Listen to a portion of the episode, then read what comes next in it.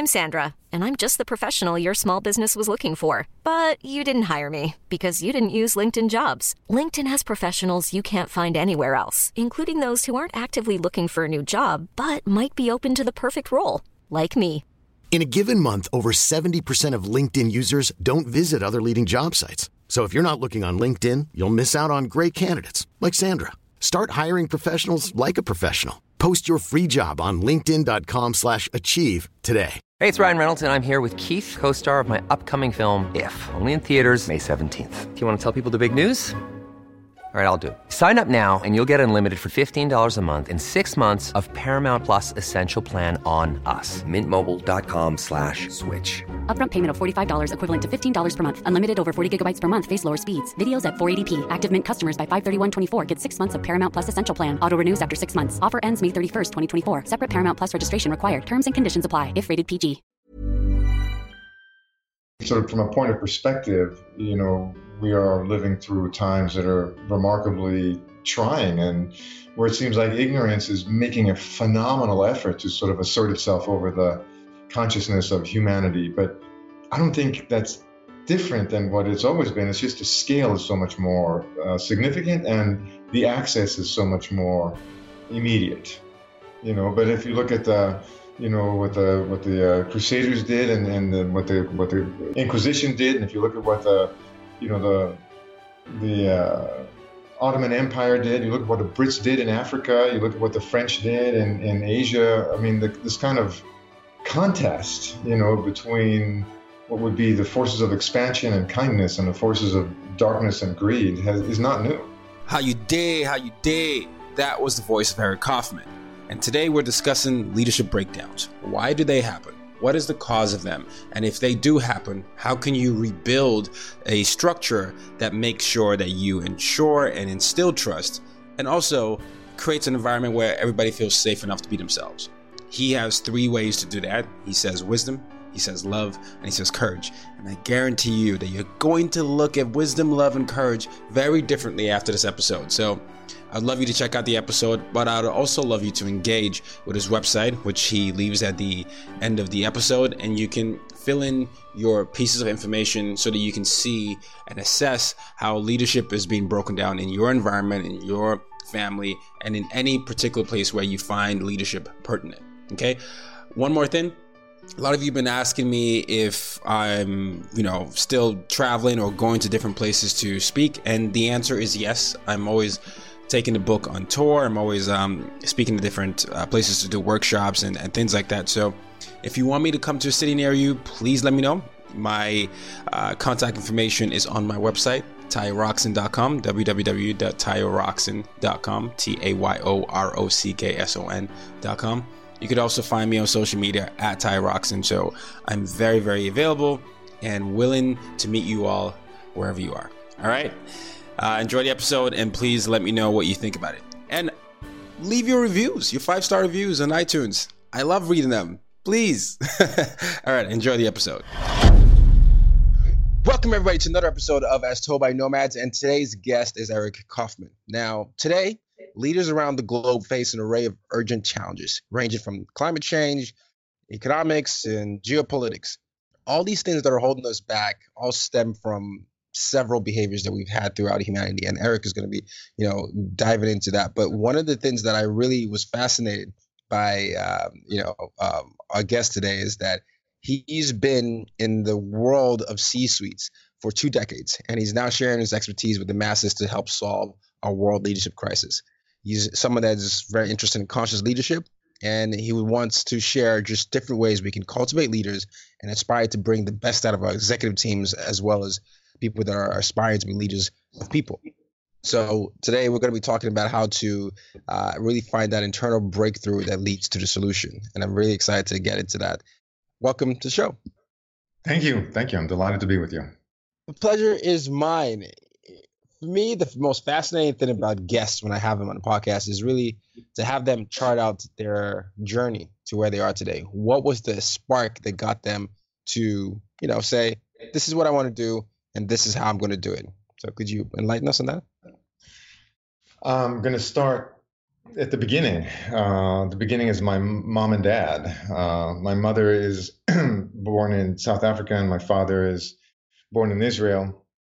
And uh, they met when my mom went to visit Israel. I was uh, consequently born in Israel, where I lived until I finished, uh, I think, ninth grade or so, with, with by then my three brothers. So my my mom and dad, and four boys, and uh, when I was when I finished ninth grade, my mom decided that she didn't want to live in Israel anymore, so we emigrated to South Africa, of all places, and uh, I finished high school there, and and um, didn't really feel like I fit in there in any way, shape, or form, and so I had a childhood that was uh, multicultural, um, you know, and uh, and multi geographical, as it were, and um, we lived with people from all around the world, and so um, it was always fascinating for me that you know humans humans were fascinating to me. You know how we think how we relate what we believe um, and then when i finished high school i came to america and uh, i came here to go to college and within and my family was still living in africa and so I, I came and it took all of about a year for me to get kicked out of college so that was my first significant accomplishment as an uh, wait, wait, what, what, did you do? What did you do? Well, the problem is I didn't do anything, and so the, the college doesn't look fondly upon having no grades. Uh, turns out they have you know standards, and um, um, well, you know, I mean, I came here. It was 1985. I was 18 years old. There was no supervision. I, I was in a foreign country. I didn't even speak a great English. I certainly knew nothing about how to, uh, you know, study in a university. Uh, I grew up in a town that had, you know, 2,500 people. I was at a university campus that had 35,000 people. I was way out of my league, you know, and so I, um, um, uh, you know, the Grateful Dead, Pink Floyd, you know, pot, mushrooms. It was just an amazing sort of uh, learning experience, none of which amounted to grades for college. so, so they uh, they booted me out. You're gone. Now you're wondering how the hell does that, you know, relate? to being in the C suite. But it relates because now I'm 19 years old and realize that uh, I've really messed up. Um, and that I wanted to stay in the States. And that if I wanted to stay here, I'd have to stay a student. If I wanted to stay a student, I had to get a grip. Literally, I realized I have to get some control. And so um, that form of control wasn't clear to me until I, I was introduced to meditation. And so, and, and, you know, before I was even 20 years old, I was introduced to Zen um, to Zen meditation and Zen, the Zen tradition, and uh, um, started practicing when I was 19, um, and have have not stopped since then. But it, it included uh, a very intensive, you know, 15 year practice in a with a teacher in a community. Um, in, in that period, I, I, went back to school, graduated school, went to work at, uh, at uh, in corporate. I went to work at 3M. Then I went to work at Corning, some very big American companies. And um, as I was working through there, and I had these dual track, right? I was intensely in the corporate space, you know, heading towards management and leadership and senior roles as best I could. And I was deeply in my spiritual practice, and uh, and those two. Um, sort of danced together as as I as I wove my way through there. And and sort of the common denominator in both spiritual practice and leadership is humans, people.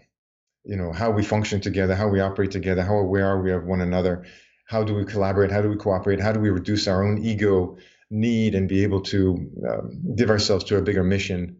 Um, and that became sort of the fascinating, uh, the fascinating light that I wanted to follow most intensely. Would you say that the world has lost its spirituality or Zen or its um, mindfulness, its ability to be present? Um, that's a really um, sort of provocative question because, from one perspective, the world never had it to lose it. The reason that we have all these traditions that usually require great effort over many years to become present is because we don't have it as a matter of sort of uh, training to begin with. so to say that the world has lost its presence, um, you and I can take a stroll through history and find little to no evidence that it was, uh, you know, remarkably present at any time.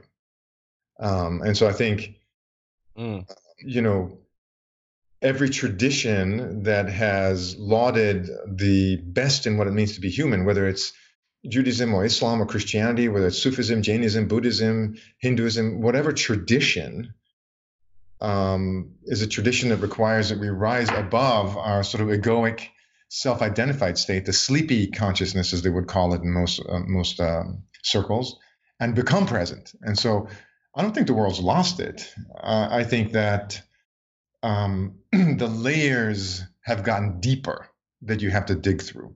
What we've done is we've stimulated our attention to the point of, uh, of addiction and distraction in a way that certainly our forefathers didn't suffer from, right? I mean, my grandparents didn't have to wade through 60,000 bits of data a second because of all the devices that they're into.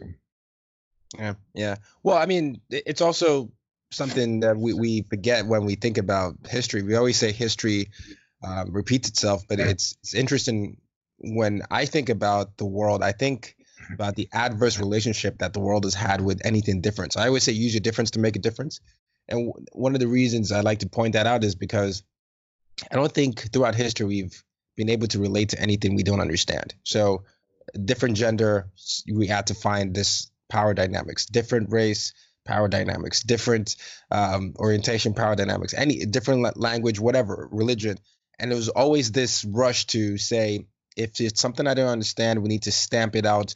We need to normalize it. We need to civilize them. Now, you, you mentioned South Africa being one of the countries you grew up in. Um, I I'm Nigerian, and uh, Nelson Mandela, late Nelson Mandela, was one of my biggest influences for getting into this work. Him and um, Oprah Winfrey. But I remember when he was leading South Africa out of apartheid and reading up on just the history of how segregation and racism had been so organized based on how you looked and how you sound and your heritage.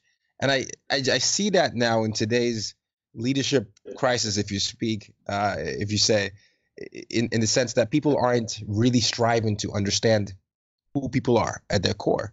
And they're already rushing to make judgments. And legislation uh, based on these things. But that's just my perception. I'm curious to hear your thoughts on that. I, I think we're on the same track, Tayo. I think that um, to me, this is this is at the quite frankly at the heart of the challenge that I call leadership breakdown. Is that the you, you use the word different, right? So to to the mind, and I'm, I'm not even going to talk about culture or tradition or, or, or heritage. I'm just going to talk about human experience. Different is dangerous, right? And so what we seek is the known, the familiar, because that's how we can stay safe. And so different at some level signifies dangerous. And I think that the um, the the interconnectedness of the world, you know, the experience of leadership these days is blown out of the bubble. I don't know any leader, any executive of any organization that can live in a homogeneous bubble, uh, even if they just want to get their supply chain working. You know, let alone their marketing, let alone their uh, employees. You know, there's the, the diversity uh, of of not only sort of race and gender, but of culture and ideas is um, is simply a fact that once we could ignore because we lived in more um, heterogeneous or, or, rather homogeneous kind of environments, but now we can't. So, so the, the leadership breakdowns that show up are these breakdowns where there's a there's a term I love. It's called psychosclerosis. Psychosclerosis. Think, think of arteriosclerosis, right? That's the hardening of the veins, and it leads to sort of heart yeah. failure. Psychosclerosis is the hardening of the mind, and it literally it leads to spiritual failure, creative failure, and ultimately, you know, meaningless existence. And psychosclerosis, this hardening of the mind, is manifest as you know, not wanting to challenge what we know to be true. Yeah. And that is that is that is a death knell for any organization. It is a uh, it is the sort of preemptive disease that is going to lead to the breakdown that um, that we're witnessing. You know, the, the, I'm just just thinking here and, and chuckling here because it it's been going on, like you said before the call, for centuries. This has been, you know, reason why we've had dictatorship. This is the reason why we've had, you know, the the you know uh, crusades, like you said, and every other sort of conflict. But One of the reasons why it might be, I guess it might seem more alarming now, because of digital media, as you said. But then I'm now curious as to what we can do to fight against the crisis, especially when people feel like they're powerless and they feel like there's nothing they can do because the people in power, quote unquote, um, are doing things to marginalize as many groups as they can.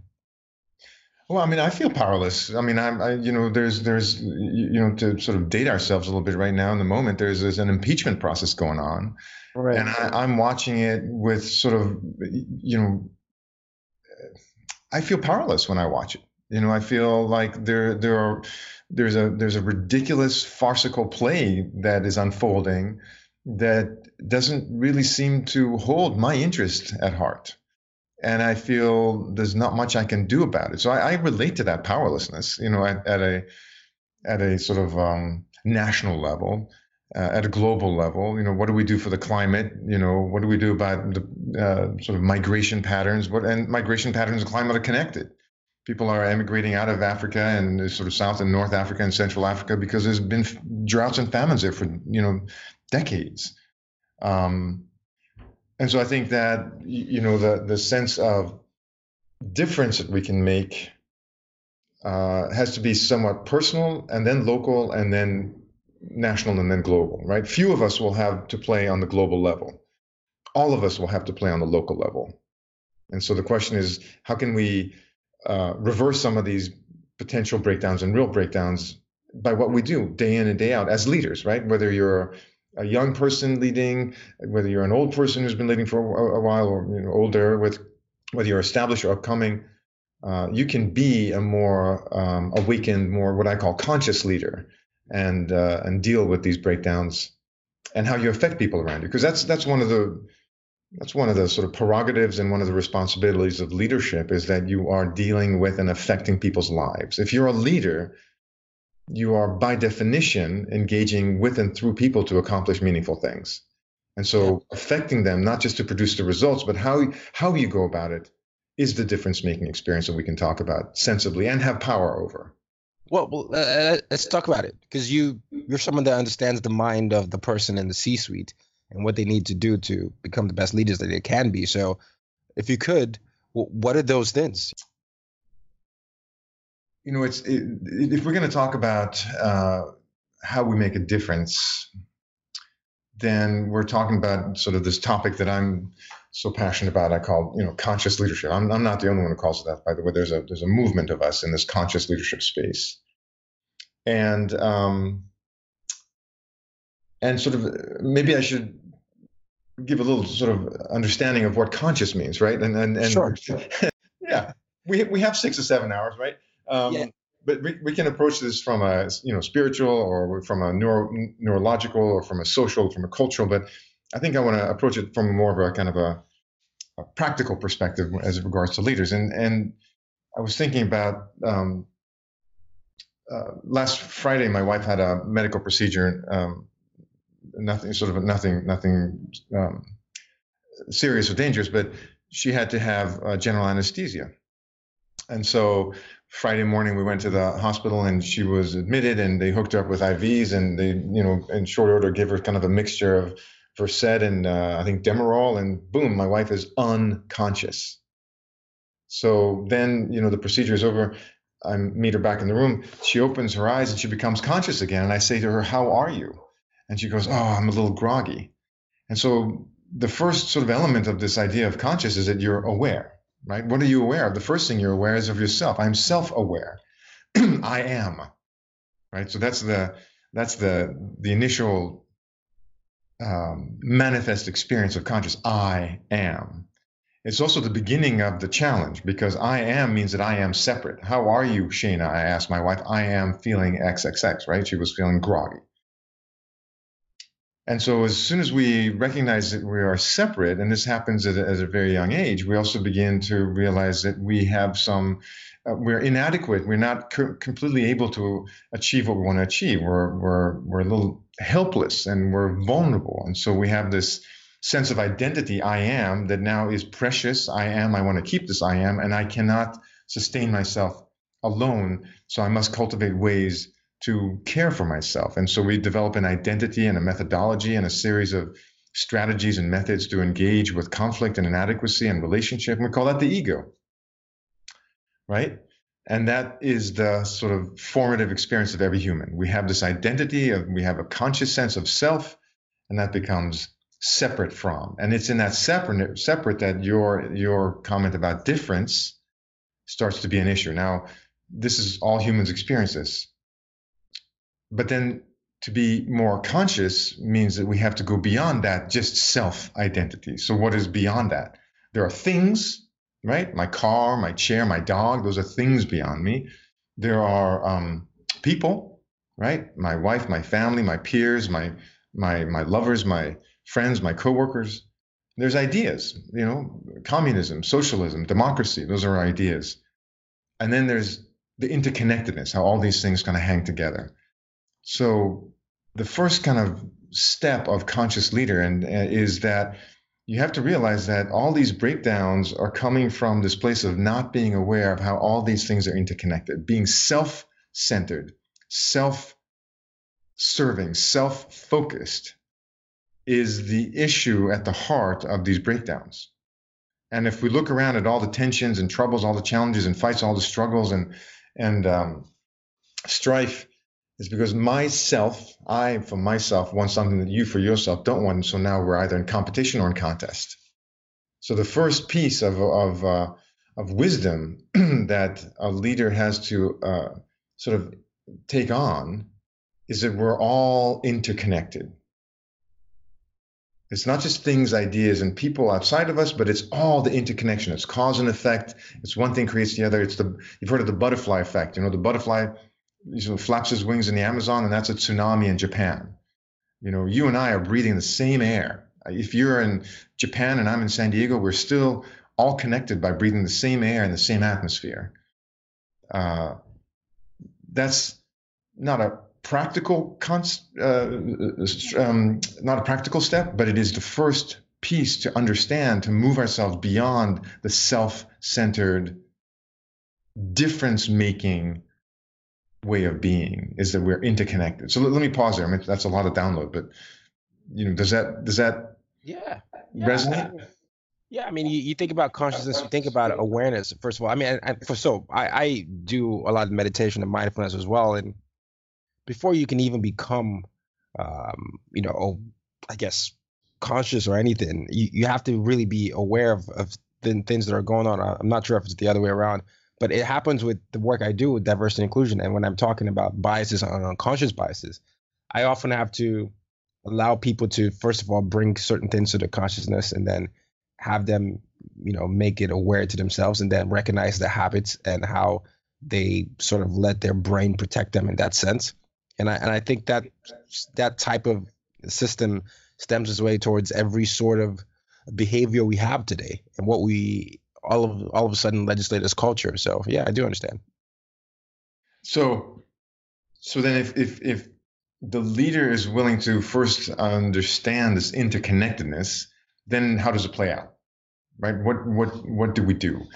Um, and from again, from from my experience and perspective, the challenge is in what we call this this ego, right? This it's the egoic. So I I'll make a distinction between the egoic focused leader and the conscious focused leader, right? And the so the the the, e, the ego driven leader leader is looking at I'm separate, I'm vulnerable, I'm somewhat inadequate so therefore i have to satisfy myself. And and and i might expand to sort of my team right? Or might expand to my company.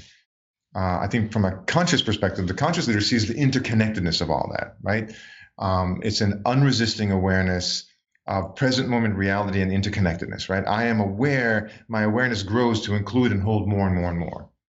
And then it manifests in sort of what i write about in um, in leadership breakdown is, is my new book coming out is uh, these three dimensions these three what i call vectors of uh, of conscious leadership which are wisdom love and courage. And so we can sort of unpack that if you want but wisdom love and courage is sort of the three vectors of how you how you implement and interject this work of conscious leadership into the difference that you're making in the world. No no no i'm very curious. So wisdom love and courage all right? So wisdom what's um what's the component of that?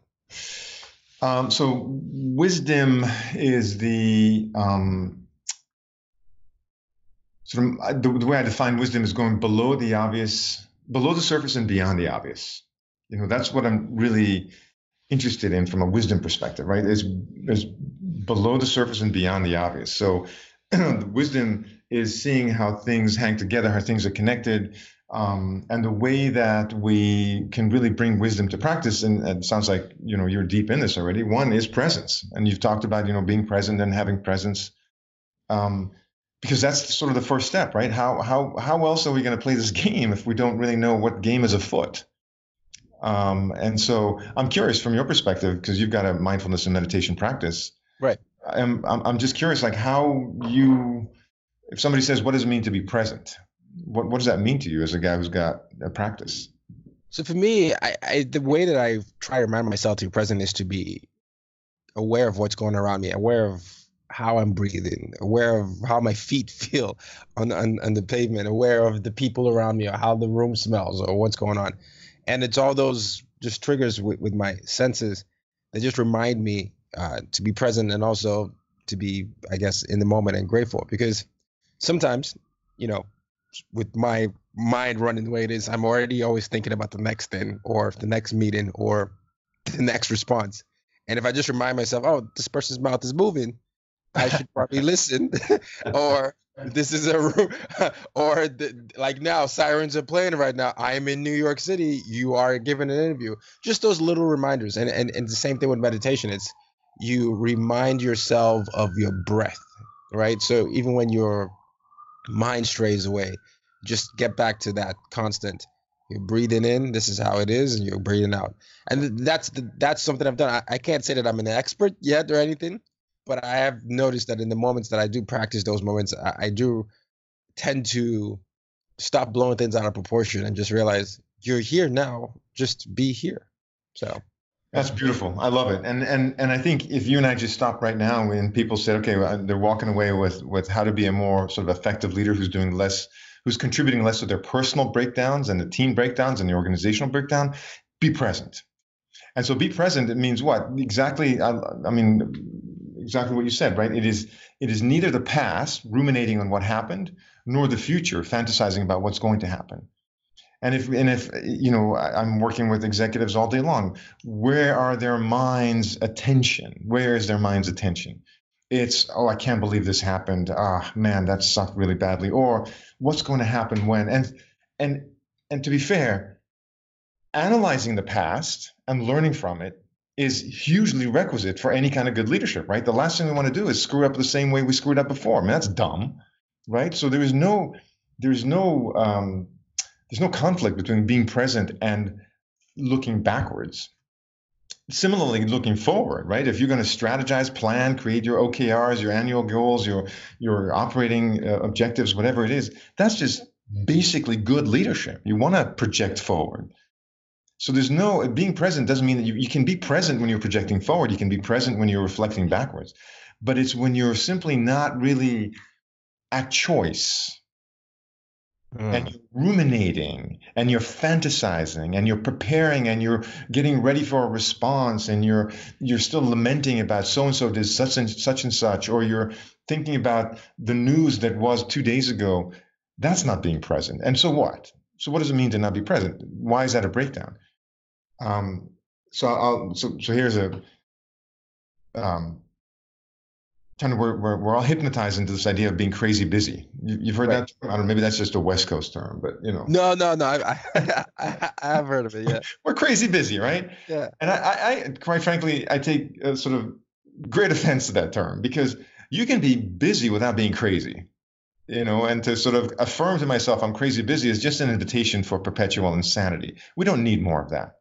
You can be busy. And so Sarah is a is a, a, very you know, senior executive. She's a COO in this company.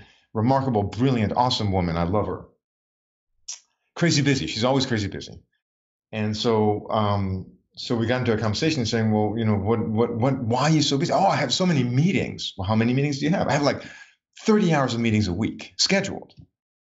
Wow. I know. And you still need to get work done, right? I mean, you still need to actually like be at your computer and crank out work. Right. And I said, Are these meetings working really well? Oh, no, they're horrible. okay. Uh, Sarah's not alone, right?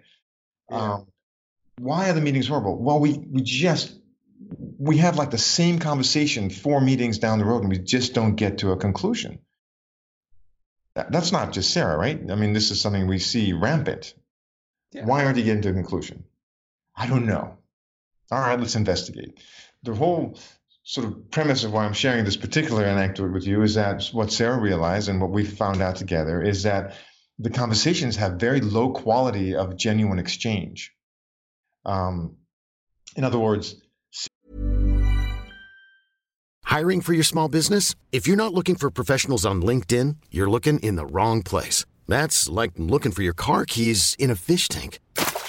LinkedIn helps you hire professionals you can't find anywhere else, even those who aren't actively searching for a new job but might be open to the perfect role. In a given month, over 70% of LinkedIn users don't even visit other leading job sites. So start looking in the right place. With LinkedIn, you can hire professionals like a professional. Post your free job on linkedin.com slash achieve today. Hey, it's Ryan Reynolds, and I'm here with Keith, co star of my upcoming film, If, only in theaters, May 17th. Do you want to tell people the big news? All right, I'll do. Sign up now and you'll get unlimited for $15 a month in six months of Paramount Plus Essential Plan on us. Mintmobile.com slash switch. Upfront payment of $45 equivalent to $15 per month. Unlimited over 40 gigabytes per month. Face lower speeds. Videos at 480p. Active Mint customers by 531.24 get six months of Paramount Plus Essential Plan. Auto renews after six months. Offer ends May 31st, 2024. Separate Paramount Plus registration required. Terms and conditions apply if rated PG. Sarah is so focused on what's next, she's not really paying attention. And everyone else in the room is worried about how Sarah is going to react and what's next for them. They're not paying attention. So everybody's talking, but nobody's really effectively communicating. Does that make sense? Yeah, that's true. They're not present.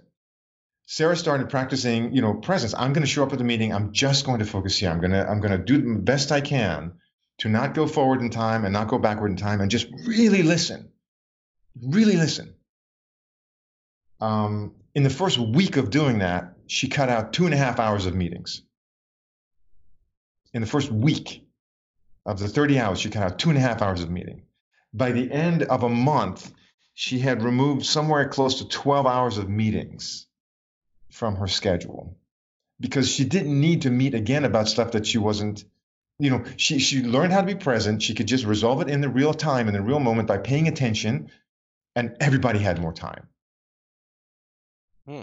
how many corporate you know hours are being wasted because people are not paying attention millions millions upon millions upon millions of hours a year just squandered pissed into the wind because people are not present so that's the first piece of wisdom, right? Pay attention. We all have a limited inventory of attention. And whatever we spend our attention on, wherever we deposit that attention, it is non refundable and non transferable. We have an inventory of attention that can only be placed in one place at one time.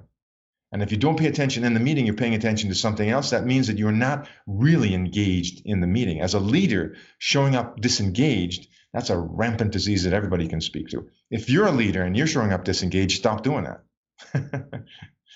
Pay Yeah, attention. And, and because that creates a culture that permeates down, and in you know, if you're someone with a certain power or a certain influence, reminding people to just be present and saying, "Hey, okay, I know you have this deadline, but let's let's stay focused on this."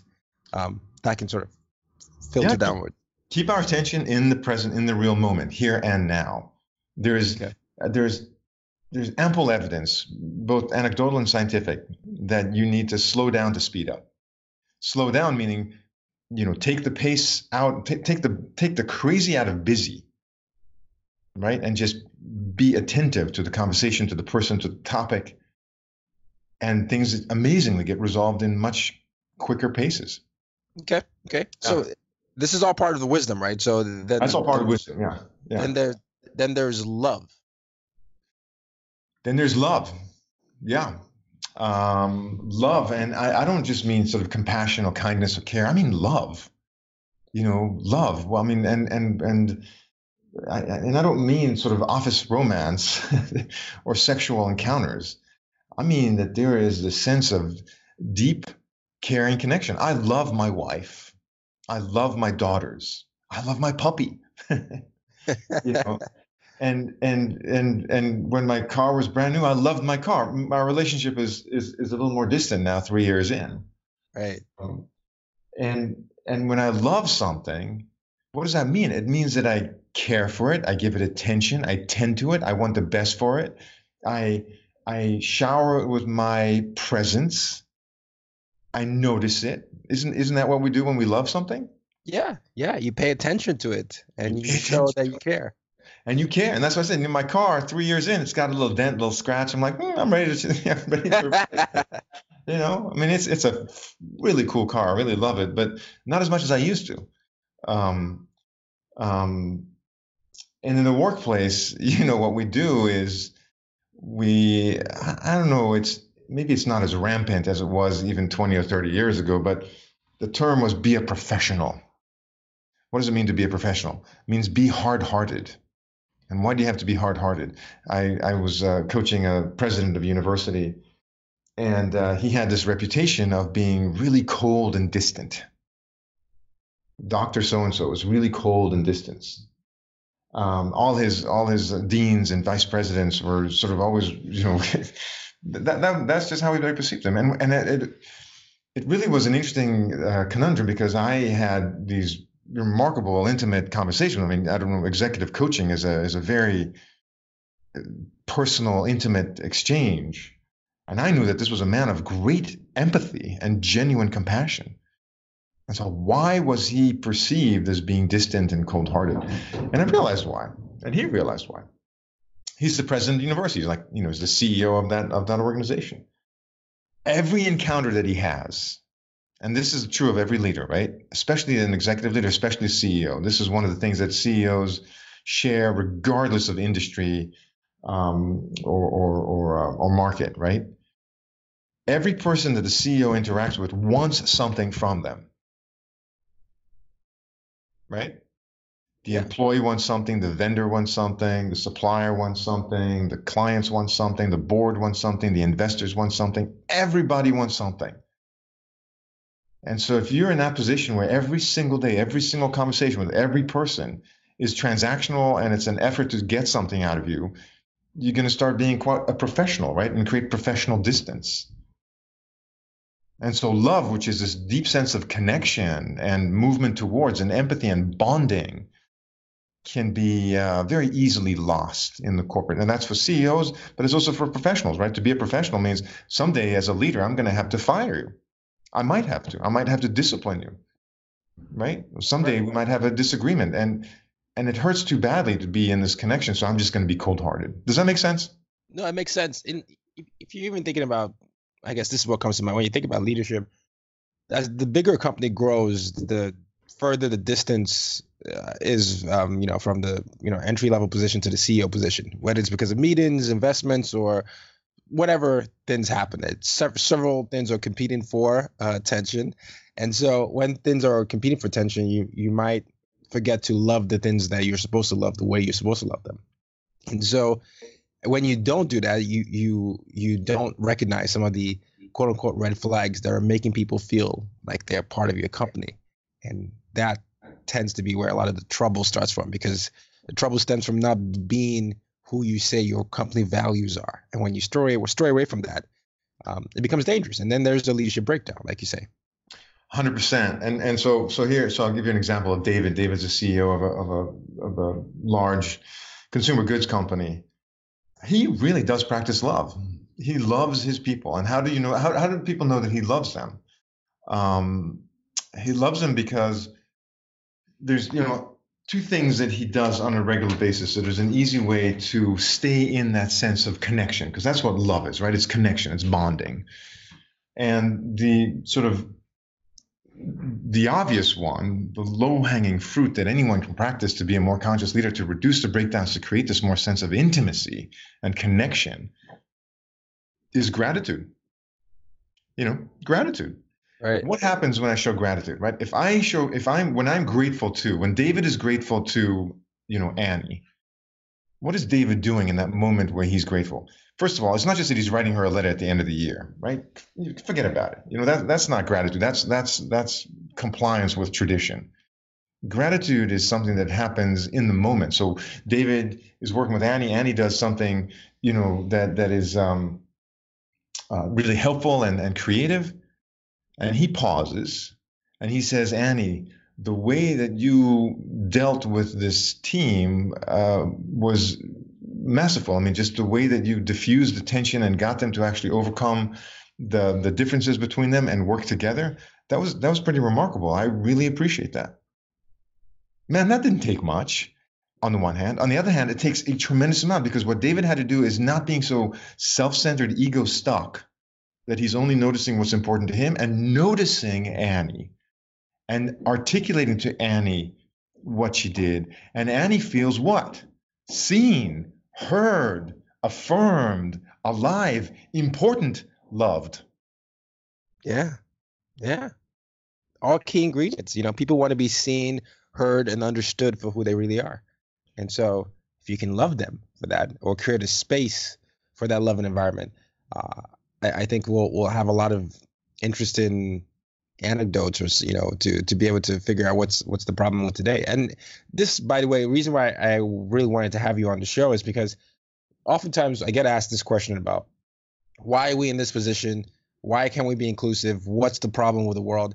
And i do really think it stems from these habits that we create in our personal lives as well as our professional lives because these are the, the things that end up factoring into governments or any other things because everybody acts like the people that make up governments are not people. You know, they act like the people that make up companies are not people. People that make up our families are not people. People that make up schools are not people. Every institution is comprised of a group of people, but we haven't necessarily been trained the right way to interact with people. And so when you become a leader, you're going to act the way you've been programmed.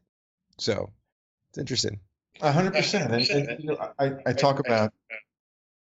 Oh, sorry, there was echo for a second. I talk about, um, you know, I invite executives to work with me, and human beings show up.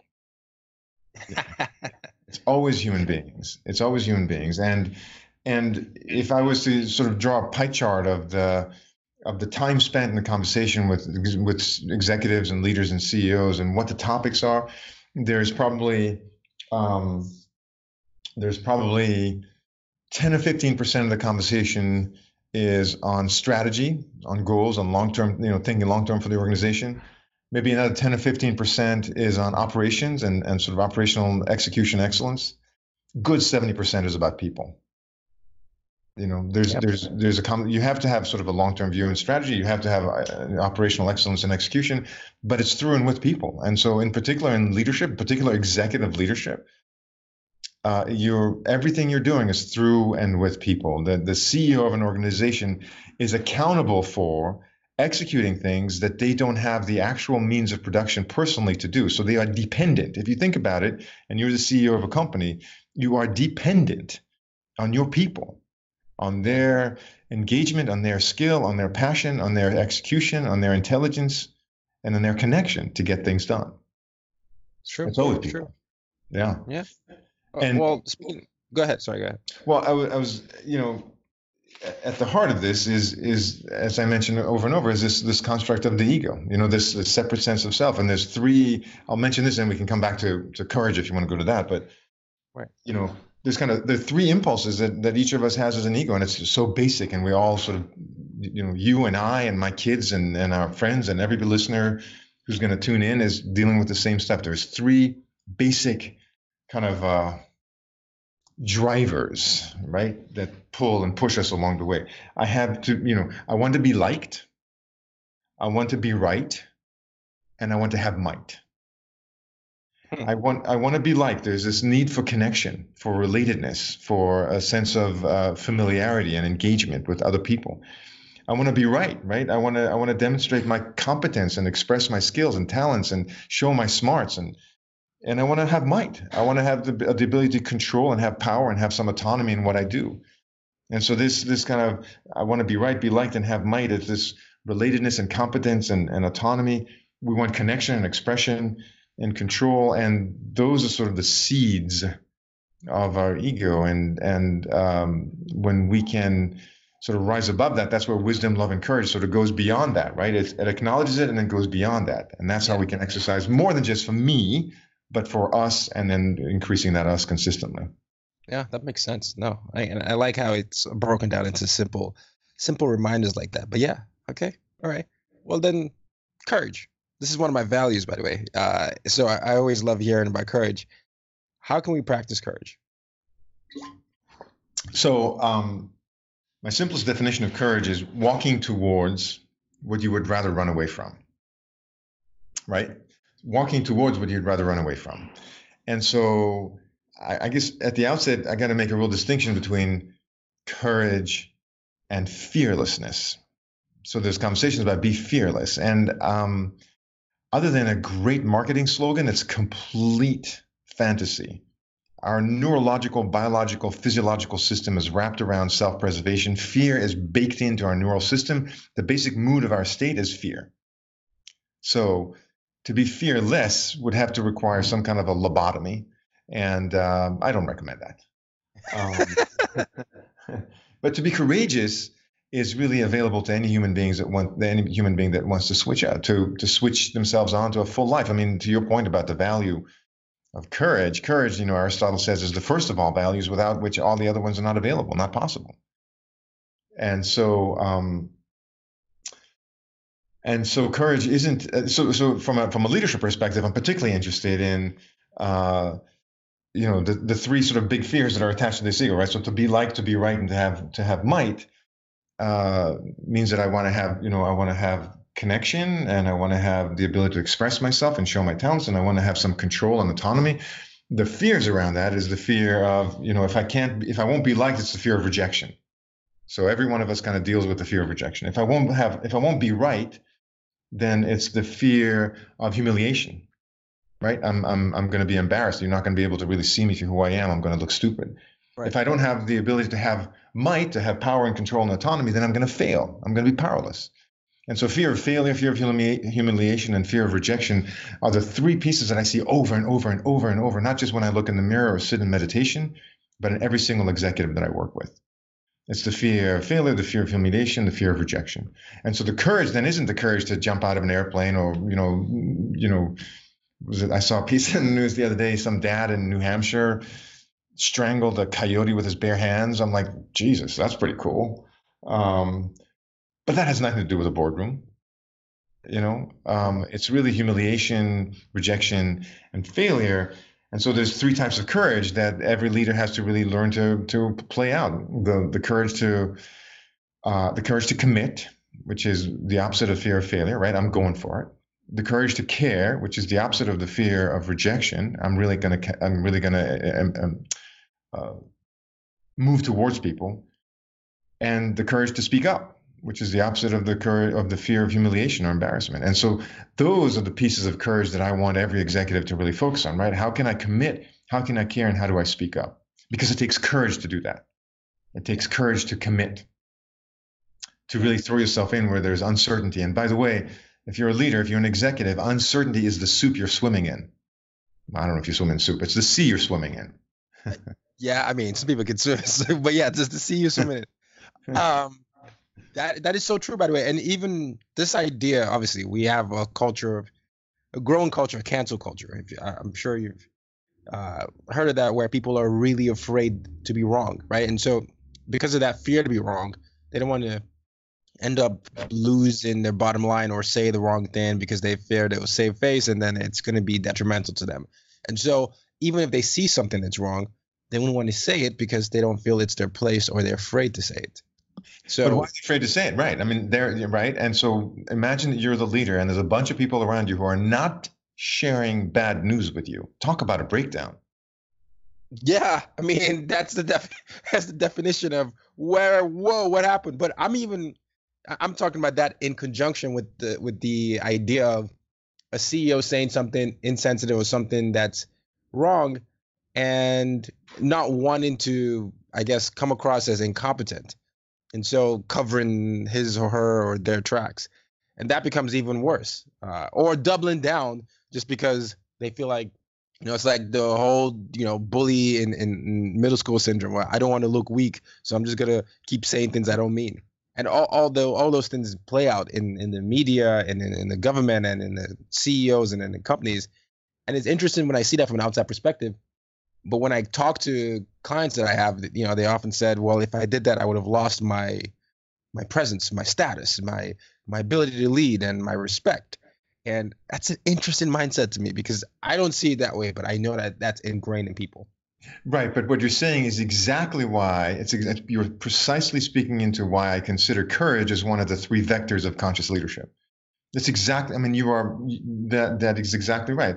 It takes courage to move against the quote grain, right? To speak up to commit and to care. It takes courage, and courage is walking towards what you'd rather run away from. So I don't want to say something to the to my boss. I want to run away, and and and I could be the, the senior vice president talking to my CEO, right? I don't want to say something because I don't want to be humiliated or I, you know, I don't want to be wrong. I don't want to look stupid. I don't want to be rejected. I don't want to be in the out group. And so I don't. And so when I don't do that, I capitulate to my fear. And by the way, every time we capitulate to our fear, we feel less vibrant, less yeah. vital. We feel more depressed because that's what happens when we capitulate to our fear. We we we give up our energy. You know, fear is the gatekeeper to power. Wow. Fear is the gatekeeper to power. And I don't mean power over people. I just mean your own sense of energy and aliveness. Think about the last time you had to do something that scared the bejesus out of you. You went ahead and did it. That when you were done doing it, you felt both drained and incredibly alive, powerful. Yeah. Fear is a gatekeeper to power, and I think that leaders without power are um, not very effective and I don't mean power over people, I mean their own personal power. So, yes, next time that you're in a meeting and somebody says something that you have fairly good idea that there's a different way of seeing it or a different way of approaching it, or maybe it's wrong, the courage to speak up is a is is is a gift not only to yourself for the power that you have, but it's rare. I mean, I've been with hundreds of teams in hundreds of different settings it's the rare. Let me say it differently. If I'm thinking that something is awry, something could be better, other people are thinking it too. That's true. That's it's true. rare. It's rare that I'm the only one that sees it differently. That happens, but it's not really the case. Usually, I am experiencing what others in the room are experiencing too. So the courage to speak up isn't just for my own personal power, but it's in a way to really awaken the whole team to be able to take the right action so that we're not, you know, taking sort of ineffective action, which is what I call breakdown. And again, how many meetings have been lost because you know, lost meaning useless, pointless meetings have, have we sat in because we went along to get along and we didn't say what needed to be said. And I'm, I'm talking about each person who's listening to this. There's no other. Who are we going to wait for? Other? Somebody? You know, because this is what I hear a lot of times. Well, somebody should have said something. Who the hell's that somebody? Yeah, I know. That's the, who is that somebody? That's What's always that magical the, being. uh, no, sorry, but, but it happens even. I'm, I'm not a parent, but I know as a son, and you you could probably speak to this as a father, is you know when things happen, and you know as a kid I'd be like, I don't want to tell my mom or dad I'm gonna be in trouble, and then something happens and it gets bigger than than you expected. Your mom and dad will be, will be like, Why didn't you say something? Like, we could have avoided this if you just said something and then you know, I would say, well, you know, last time I said something, you made it this way, and you, you know, I got in trouble, so I didn't want to get in trouble. And that courage or that fear of um, not wanting to, to to be, I guess, be hurt or be seen as as somewhat weak or as incompetent is something that runs from childhood up the gamut to to adulthood, and it's something we never lose if we if we are not aware of it. We uh, never lose. we never lose yeah. it. I don't, I'm not proposing that we lose it. That's why I said the idea of being fearless is not is a, it's a non-starter. That's right. You, you, you do have that distinction. Yeah, you do have that distinction. But the, the idea of not actually being courageous enough to speak, even though you're afraid, is something that um I guess people don't train for enough, if if if you will they don't train for and i think that um, to the point that you made at the beginning right difference right difference and, and we don't want to be different because different is dangerous so so there's two dimensions to different right one is we don't want to accept the difference from others, right? Because it, because it's going to have to stretch me beyond my comfort zone. Similarly, I don't want to be different from my group because I want to be part of the group and on the in group. And so, you know, to be the person in the meeting saying, "Wait, I have a different position on this," is a big deal. It's a courageous act, and it's an act of sort of conscious leadership. And I, I'll give you a really, you know, I I, I teach all my clients this, and I I write this, you know, I wrote this in my previous book, The Four Virtues of a Leader.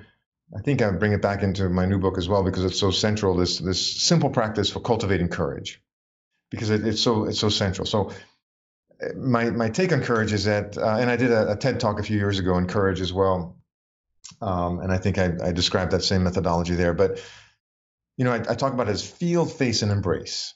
So I'm sitting in a meeting, I'm starting to hear something that's going sideways, and I'm thinking, ah, you know, I'm af- I want to do something, but I'm afraid to speak up. If I'm going to speak up, you know, Mike is just going to shoot me down. I'm going to look like an idiot. Ah, maybe I shouldn't say anything but I'm aware that I really do want to be courageous in this moment. So the first thing is is not cognitively, oh, pump myself up. I think that this this cognitive approach of just overcome the fear with positive self-talk is a, is a is, is a limited proposition.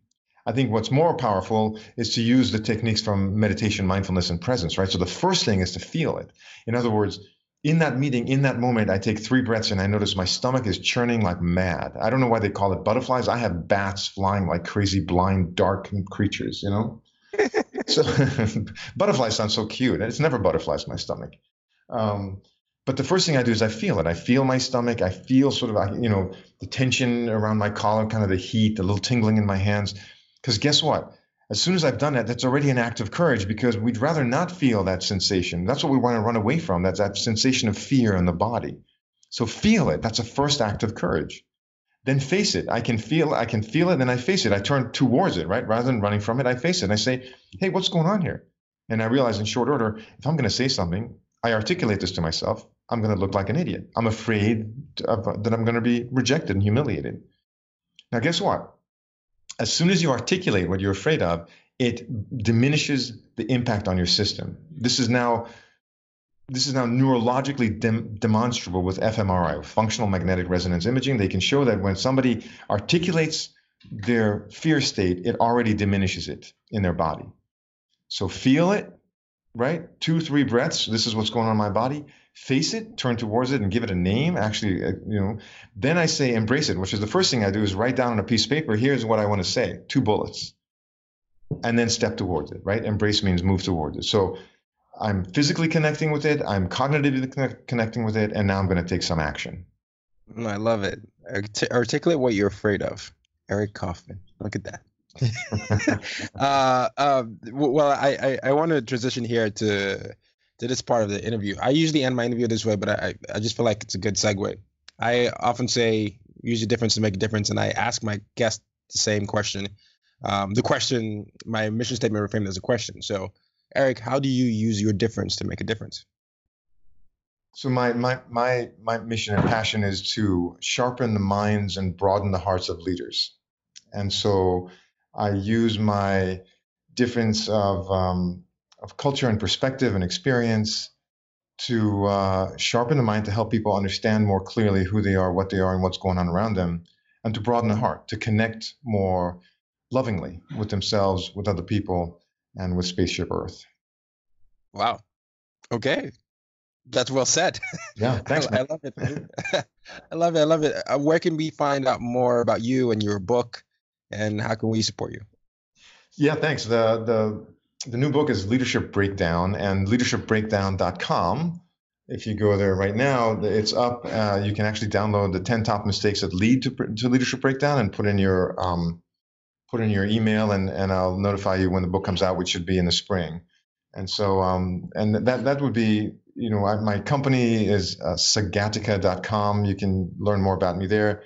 Um, but I'm really what I'm most passionate about is wanting people to go to the leadershipbreakdown.com and uh, and start uptaking. You know, the 10 top mistakes is an immediate gift that you get for free, and you can already see where you can get better and stop the breakdowns by noticing what's wrong, what what you're doing that is unproductive, um, and also preparing for my book coming out. I'm, you know, it's it's a uh, um, Uh, you know, how do I use my difference to make a difference? I mean, the book is one of those things. I really want people to understand how to awaken to being a conscious leader and stop the breakdowns in themselves, in their teams, and all around us.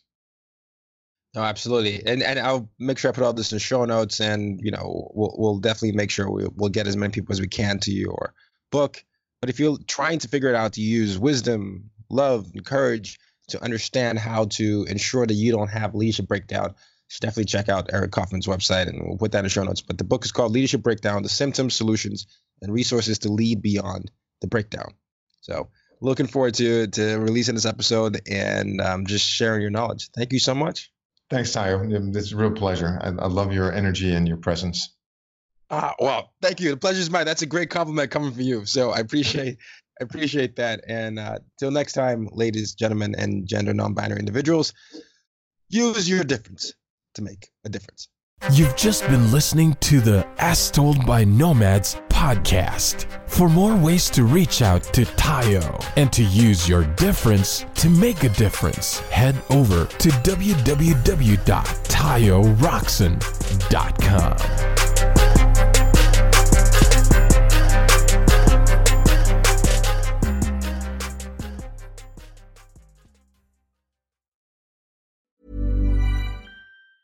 Planning for your next trip? Elevate your travel style with Quince. Quince has all the jet setting essentials you'll want for your next getaway, like European linen, premium luggage options, buttery soft Italian leather bags, and so much more. And it's all priced at 50 to 80% less than similar brands. Plus, Quince only works with factories that use safe and ethical manufacturing practices. Pack your bags with high-quality essentials you'll be wearing for vacations to come with Quince. Go to quince.com slash trip for free shipping and 365-day returns. Hey, folks, I'm Marc Maron from the WTF Podcast, and this episode is brought to you by Kleenex Ultra Soft Tissues, your ally to help tackle your allergy symptoms this season. I love the change of seasons, but nobody loves pollen and all those other things floating in the air that make you sneeze during this nice weather. Kleenex Ultra Soft Tissues are hypoallergenic and allergist approved, so fight back against watery eyes and runny noses without worrying about irritating your skin. For this allergy season, grab Kleenex and face allergies head on.